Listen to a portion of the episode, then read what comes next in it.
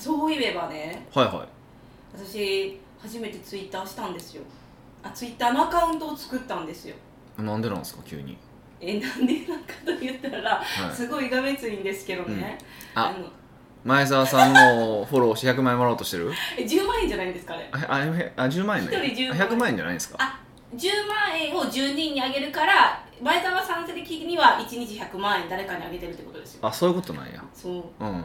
でフォロー1なんですけど、うん。全然当たらへん。そりゃそうでしょ。いやでも意外となんか当たってる人とかシェアしてくれてるんですよ。まあ、うん。本人が OK って言った人だけなんですけど、その人の傾向傾向はないんですか？あそこまで追ってないです。そういうのを追わないとダメですよ。ほんま下手くそやな。あ違うんですよ。でもね、はい。ランダムに選びますって書いてるからうん。ランダムやから操作しようがなくないですか？いやあのね一応言っときますよああいうとこにランダムって書いててほんまにランダムで選んでると思います？はい、だって。しかも完全ランダムだと思います。いや例えばそれはね例えばあのなんか検証とかだったらねお金払ってもらったら検証とかだったらランダムって言ったら本当にランダムにしないといけないのは当然じゃないですかそれは。それはあのもう景品表示法という法律があるわけやから。でもあんなもんもう何も条件もない何でもとりあえず誰かあげますみたいなのをランダムにするはずがないんですよ。普通に考えて。条件はあの前澤さんフォローしている。うんいやそそれは分かってるよ。それでじゃあ誰誰からでも例えばそのフォロー1しかないようなあのアカウントもやるのかってことですよ。ほんまにいや、まあ、過去見てもらってそのまあ OK って言った人ねオープン OK って言った人でそんな人言ってるか多分言ってないはずなんですよ。えーじゃあ今日今これ終わったら、うん。あのいろんな人をフォローしたらいいですか？いやいろんな人をフォローするとかじゃなくていやそれ知らんがな。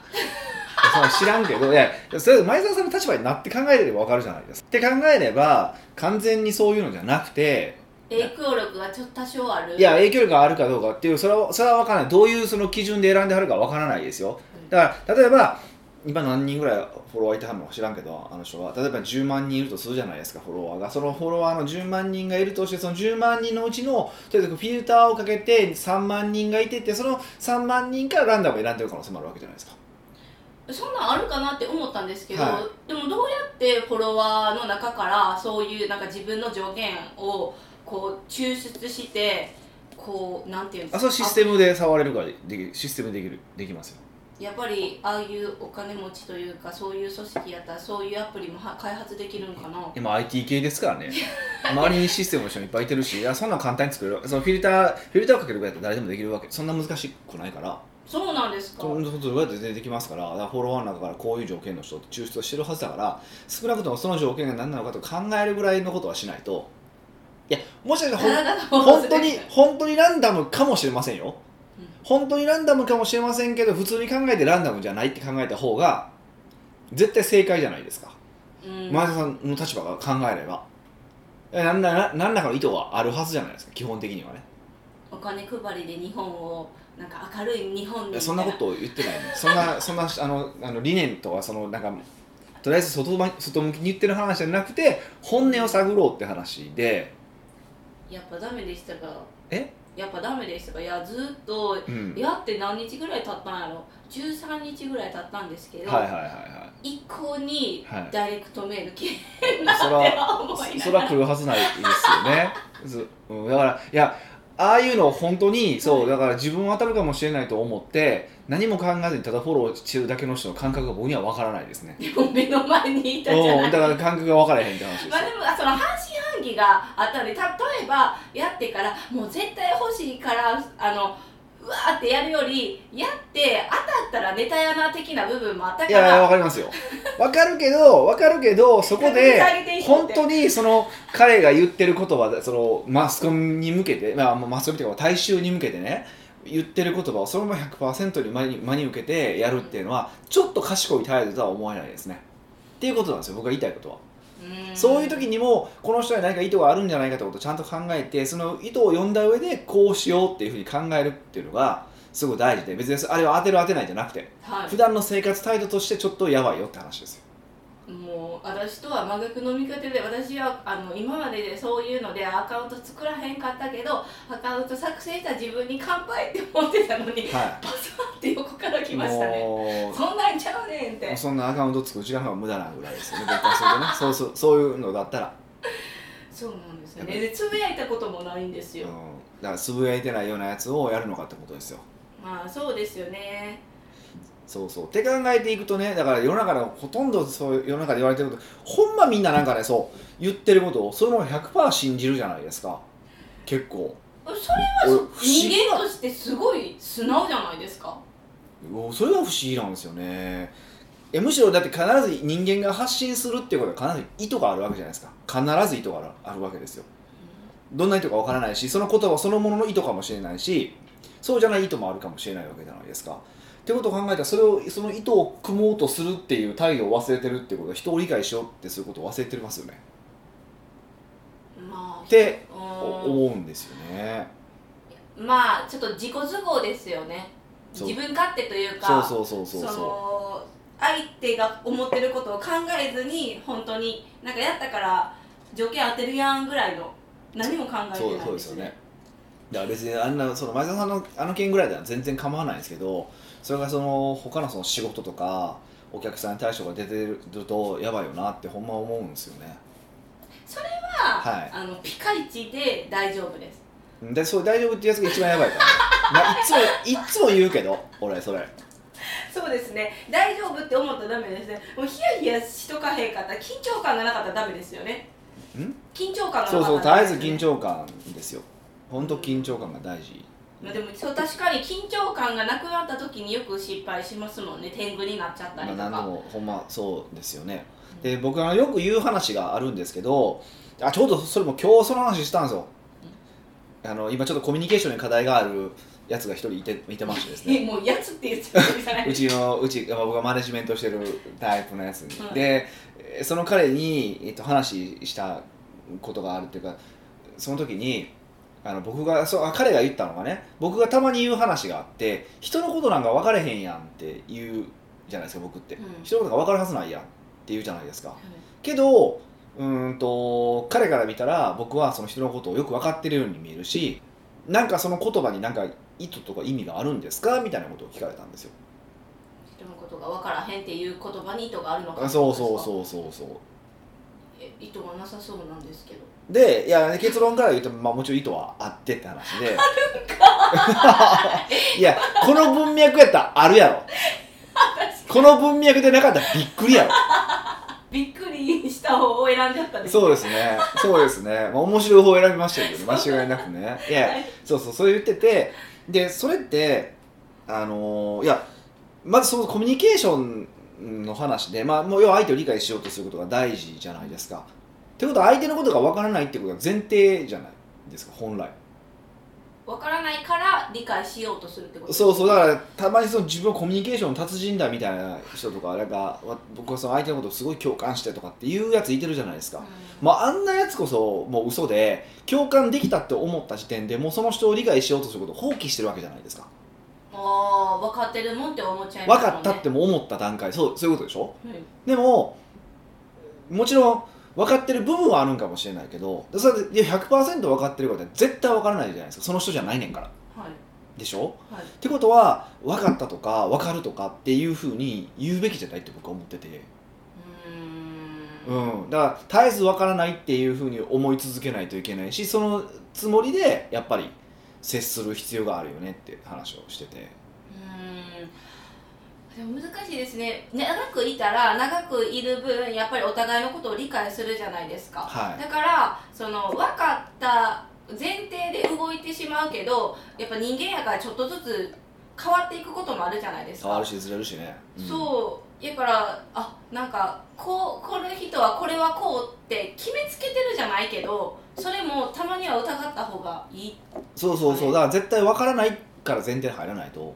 うーんえ忘れちゃいますねたまにそれは。妻のことをよく分かってるみたいな人がいてるじゃないですか、まあ、逆もまたしかりで旦那のことをよく分かってるみたいないてるじゃないですか。そん。なわけないんですよそんなんで。違う人間やねんもう分かん分からないに決まってるんですよ。何なんですかねあの分かってる感を出すやつほんま意味分かんないんですよね。分かってるって。は腹立つんですよ。ほんで大体そういうやつと俺しゃべる大体噛み合わへんからね。絶対俺のこと分かってないよお前って思ってる。誰とは言わないですけど。めっちゃ面白い。えー、もうなんか分かってるっていうのも一つのステータスみたいな感じで思っちゃうからじゃないまあ、ですか、ステータスはなんか分からへんけどね。もうなんかほんまよコミュニケーション達人っていういうやつほどコミュ障やしね。ほんまなんかツイッターとかでそういうコミュニケーションについて語ってるやつと喋ったけどほんまコミュニケーションできへんやつ多いからね。は？あって思いますよね。えそれは何ですか？本当に会話ができないんですか？なんかね会話に成り立たないんですよね。ほんとね。いやでも思ったんですよ。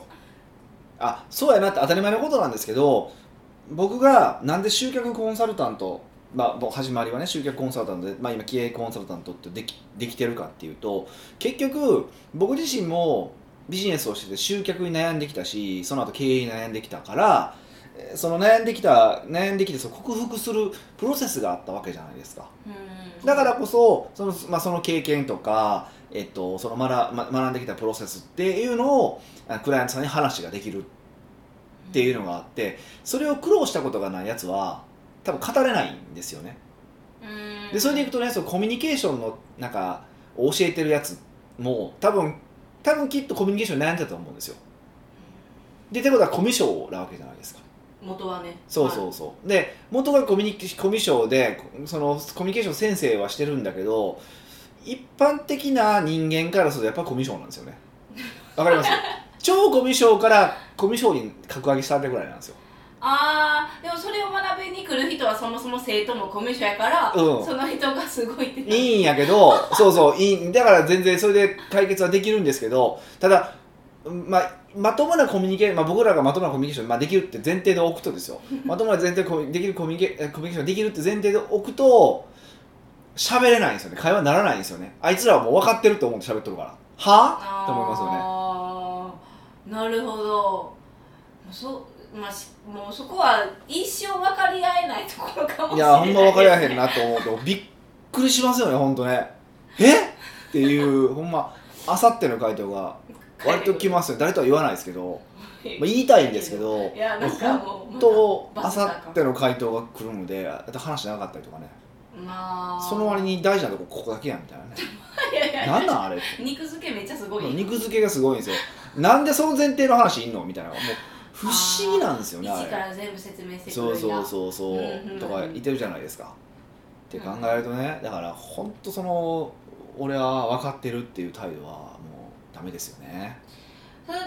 あのあなたのこと理解したいです。分かりませんから入ったとしても、うん。コミュニケーション不足の人は解決できないんですかね？いやもうそれ慣れですか？いやかなりの部分は慣れだと思いますよとだから分かったって思った瞬間どうなるかってベクトルが自分に向くんですよね。もう分かったっていうふうになって。で分からないと思ってる態度ってずっと相手を見るじゃないですか。これがすごく大事なことで。例えばあのいじりの話なんかもまさにそうであのいなんてかな人をいじること自体は僕は悪いと思わないし僕もすごい人いじるじゃないですか。でそれは全然いいんですけどでも人によっていじられていいその強度って違うでしょ強いいじりでも大丈夫な人と弱くないとダメな人とかあとここはいじってもいいけどここはいじったらあかんとかってあるじゃないですか、はい。ででもそれはどうやって見分けるのかっていうと結局相手の反応じゃないですか。しかも言葉じゃなくて反応じゃないですか。うん。動きとかはい。顔つきとか、やめてくださいよーって言って嬉しそうな顔してる時はいいわけじゃないですか。そうですね。わかります？この辺のニュアンスってあありありますよね。でそれでいくとねあのーこうそれを見て見ないで自分が面白いと思っていじってる人っていてるじゃないですか。意味わかります、はい。でこれはもういつの間にかもうこっちにベク自分にベクトルが向いてるからだからそれがまあいじめに要はやられた側からいじめに感じるしうん。っていう話でしょ。気づいてもらえるからそうそううそうそう。っていうことなのでベクトルをいかに相手に向けるかってことだと思いますけどね。相手に向けるかうんいやもうそれにつきますよね。だまあ僕自身も100%できてるとは思わないですけど大丈夫かなと思う時もありますけど。うんうんでもまあちょ例えばいじる時でもちょっとこうテストをしながらいじっていくんで ちっちゃく。ちっちゃくいじってみて大丈夫やなってこう上げボリューム上げていく感じですよね。もうテクニックやんそれ。そうそう徐々にね。であのこの分野はいいとかあかんとかもあるわけじゃないですか。うん。そういうのを外していったりとかしますけどもちろん。そそうそれがやっぱ大事だなと思いますけどねあとは逆にあの興味を持ってもらえる自分なのかっていう不安はありますか？もしれないです。それをそれはコミュニケーションされる側としてってこと？そうです。される側は多分興味持たれててもあ自分蓋開けても全然つまんないやつやとか思われたら嫌やなとか思うんですけど。まあ世の中にいるやつ全員つまんないですけどね。全員ディスりましたね。いやだってい。やそれ逆もそうでだ他の人が僕を見てもつまんないわけじゃないですかえー、だって世の中の人はみんな自分以外のことは興味ないんですって。へえないんですよ。だから例えば例えばですよ。ちょうどあのー、あこの話できへんわ。できへんわ。この話したらあかんわ。やめとこう、うん、ちょっと今あいろいろあかん時勢から言ったらあかん話だとか気づいたらやめときますけなるほどまあでもやっぱあるわけですよそういうの。うん。はまあじゃあみんなつまらんってことでだからだからみんな興味あるのはじだからみんな興味あるのは自分のことなんだってことなんですよ。それぞれが。うん。でだからその時にえっとまあ、もちろん自分も自分に一番興味あるんですよ。私自身も。はい。美香は美香自身に一番興味があるんだけどその時にどうやってそのベクトルをその目の前の人に向けられるかどうか。で向けられると要はあのーその自分に興味を持ってくる人少ないわけじゃないですか。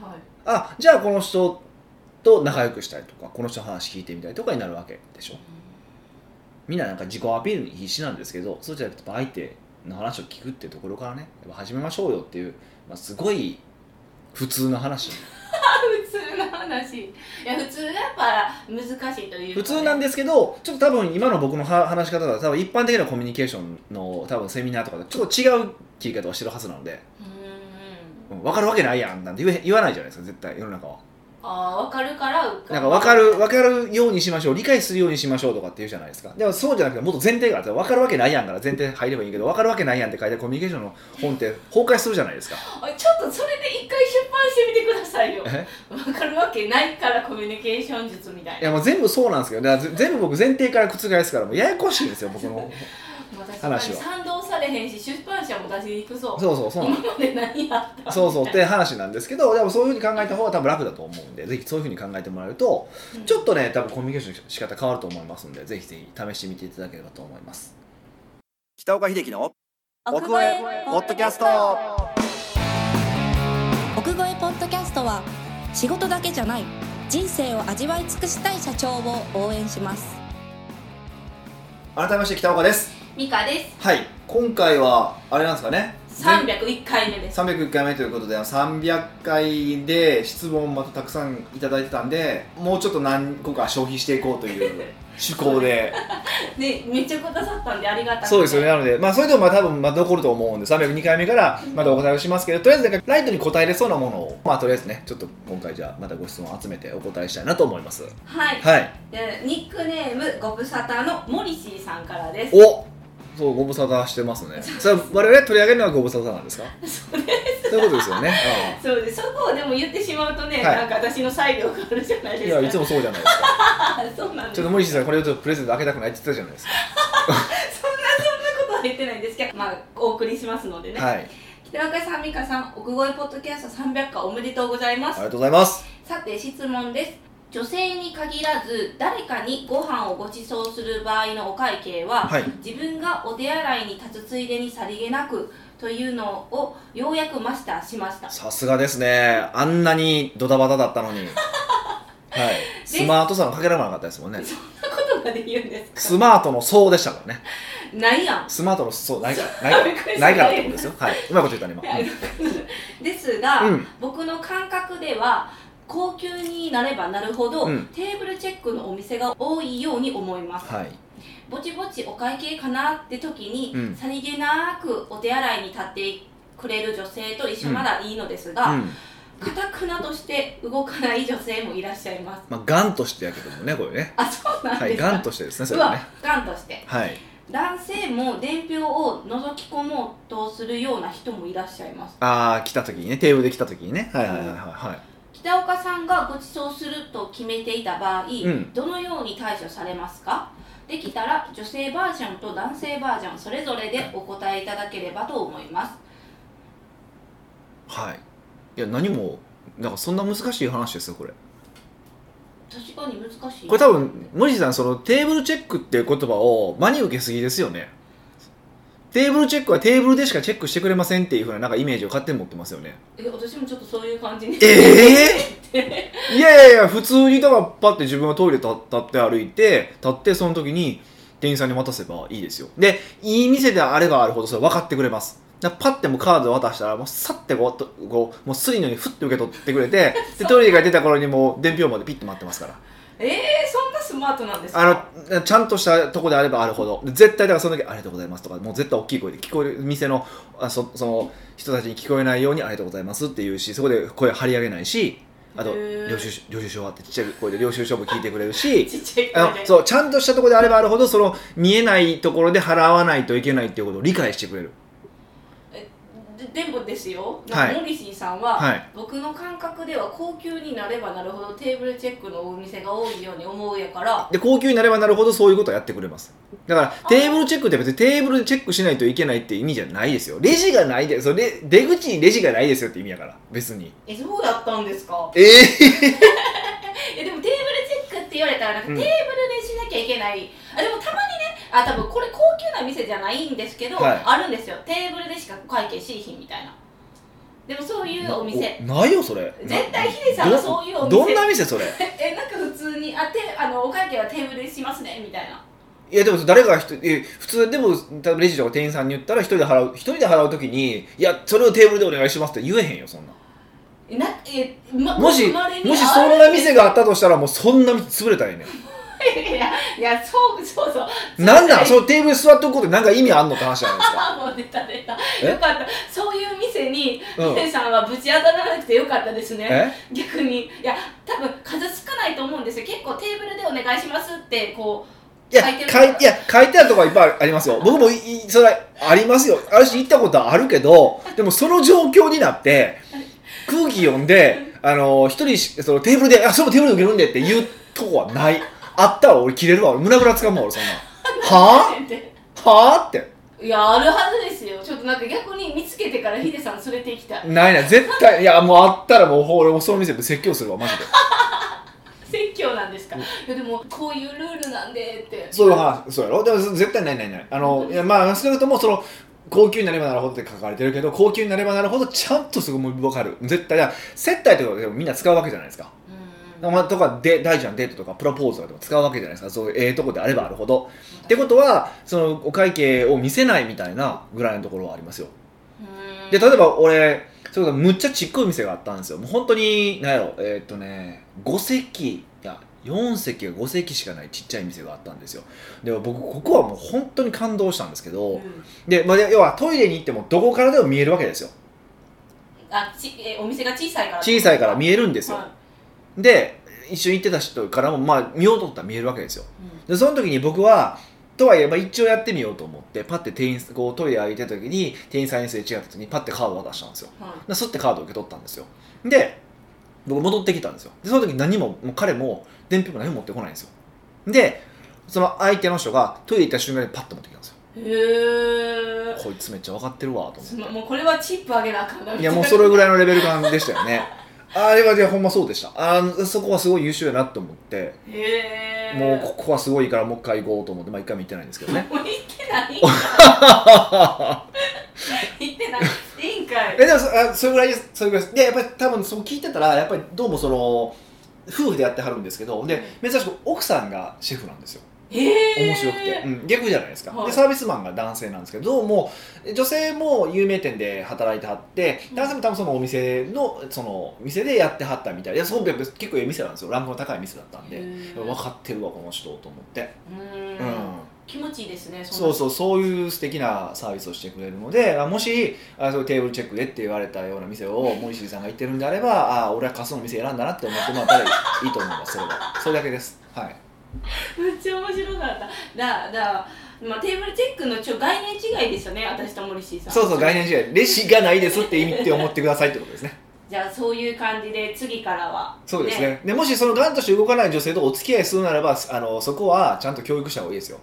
男性が払うんだから、食べ終わったら一度立ち歩こう。一度あのメイクでもしてきたらってあのそういう教育はした方がいいですよってことは、あのそれはあのこれからもしかすると僕と別れた後に誰か他の男性とお付き合いするかもしれないからその時のために言っとるけどとあいうことでね。ちゃんとそこは。でもちろんだからもうお付き合いしてたら別に目の前でもいいですよ。別にこっちが払うと決まってたらね。いいですけど、まあ、そのお付き合いする前ぐらいはせめてねちょっとその立ち会うぐらいの気は使った方がいいと思う。それがあのいい女やと。カバン小さい女と最後にパッと立ち上がる女はいい女やと。えー、ちょっと待ってください。カバン小さい女はちょっと聞き捨てならぬですけど。え？聞き捨てならぬですけど。なんでですか？えどどういうことですか？どういう人か？いやいや女性でカバン大きいってことはもうなんかやいろんなもの持ち歩いてるわけじゃないですか。でもはい。本当にいい女はもうスマホとまあ何かあった時のための1万円札細かくしたやつが入ってるぐらいのカバンなんですよ。わかりますか？わかりますか？それがいい女なんですそれがいい女の証ですよ。あとは全部男性がやってくれるから。えー、まああとリップぐらいかな。あじゃあ私もこれからそういうカバンにしとこうかな。それはデートするならもうそういうもういい女アピールをしていかないとあダメですよ。まあ少なくとも、まあ、まあ最近の価値観で言ったらこうこんな高みな女になるかもしれませんけどあのちょっといいなと思うアッパーな男性だったら、ーうん。そういうふうにした方が男性は燃えると思いますから男女ともにいいはい男、女でいいよねと。そうそうそう。僕はそうありたいと思ってそういう緊張感を持ってうん、やっぱりねデートしたいなと思います からねはい。なんかえらい軽い質問でしたけどなかなか時間食いましたんで、はい、もう一個ぐらいじゃないですかね。まあはい。次のご質問いきましょうか。じゃあもう302回目は、はい。なんていうの常連さんの質問集ということで。はい。301回目ですけどねあ300あそうか301回、はい勝手に2回目増やさないでくださいね。はい。ニックネームフットワークカルオさんあです。またなんかもう常連さんばっかりです、ね、常連さんばっかりはいありがたいですね北岡さん美香さんこんにちこんはにちは。いつもポッドキャスト楽しく拝聴しております。ありがとうございます。そして今回で300回ということで、うん。おめでとうございます。ありがとうございます。おめでとうございますで合っているんですか？合ってますよ。それ以外ないですよ。さて今回の質問はうん。ズバリ集中力についてです。ほうほうほ北岡さんは普段から集中力を高める方法についてカフェに行く同じ音楽を聴く後に予定を入れておくかっこ締め切り効果。ううん。などいろいろな方法を教えていただいていますが、うん。その中でも北岡さんが一番集中力を維持するならこれというものを教えていただけませんでしょうか？よろしくお願いします。ああもうそれはねもう1個しか答えないですよ。えー、でもでもフットワーク過労さんにとっては痛い答えになると思うんですけどいいですかね？えどんえで今のこのカフェに行く、はい同じ音楽はい。後に予定入れるっていうのじゃないってことですよね。じゃないですじゃないです。えー、いフットワーク過労さんにとっては痛いこと？うん。なんやろうか。全然浮かばないです。私でも分かる範囲ですか、まあ絶対わかりますよ。集中力を高めるために何が必要かってことですよ。何が必要なのか？放送事故なるわ。その黙ってたら。え今真剣に考えたけどちんぷんかんぷんで分からなかったです。おそうなんですね、はい。結論はよく寝ることです。え？え？どういうこと？ですか？どういうことって？だっていや一番いやもちろん分かりやすく考えてくださいよ。例えば昨日3時まで寝てました。ああ3時まで起きてま3時まで起き起きてました。3時に寝ました夜中の。うん、で8時に起きました。仕事できる？眠いなって思いながら。ほら集中力ないでしょなんかむっちゃ悔しいですね。そういうことなんですよ。だから結局い自分の体調を整えるってことがやっぱ一番集中力にとって重要なんですよ。でもちろんまあ運動とか食事とかはすごくありますよ。もちろん長期的に見れば運動とか食事っていうのもあの集中力にとって大事ですよ。あの健康状態を維持するために。なんだけど一番手っ取り早く目の前の集中力を上げるためにやっぱ睡眠の質を高める以外ないんですよやっぱへえりでまあフットワークカロさんは夜遊びが好き そなんのでこと公開していいんですかえ逆に。ポッドキャストでそんなこと言っちゃっいてやわかんないですよ。フットいやまあなんかフットフットカロスっていう名前やからなんか好きそうかなっていうことかな。っ そう確かに。ていうことにしといていいですか？そういうことにしながら、へえじゃあ睡睡眠え例えば今から集中力高めたいって思うじゃないですかその時にうん。一瞬寝るってことも集中力高まるんですか、あ一個そうですよ。だから多分昼寝した直後って結構仕事めっちゃはかどるじゃないですか。うんまあ、それも一個ですよね。でもまあそもそも晩のそのやっぱり睡眠時間をいかに確保するのか晩のそのお質を睡眠の質を高めるのかっていうことをもっと考えた方がよくないってすごく思います。うん。で睡眠に関することってほとんどの場合が一回セッティングしたらもう終わりなんですよ。いや食事とかって毎日やることじゃないですか。運動も毎日やることじゃないですか。それ自分の意思でやらないといけないでしょ。食事やったらこの栄養を考えてこれを食べるとかって考えないとダメじゃないですか。でも睡眠って基本的に睡眠する場所さえセッティングしておけばもう毎回同じパターンで寝ればいいわけじゃないですか。だから布団とか枕とか寝室の状態とかっていうのは基本もうセッティングしたら終わりじゃないですか、うんって考えればやっぱりその睡眠のそのなんかセッティングっていうのはまあ時間帯効果も高いですよね。そういう意味でうん。うん最近あの眠れないんです。よ眠れないですか？スマホ見すぎです。スマホ見すぎ。スマホ見すぎ運動しなさすぎ。えおあのこうあの布団に入ってから目閉じるじゃないですか、はい。からもう寝つきまでがすごい悪いですし。だからもう一回もう一回言いますよ。スマホ見すぎや言うてんねえその時スマホ見てないじゃないですか？寝る時こうやって。いつまで見てんの？直前。ほら。それだけやんあの目がしんどくないってえしえ目が覚醒してるってことですか？目が覚醒はせえへんわ。脳や覚醒するのは。目覚醒しないですか？目は覚醒しないです。だからブルーライトなんです。スマホってブルーライトが強いからブルーライトって目の奥に入るんですよ。はい。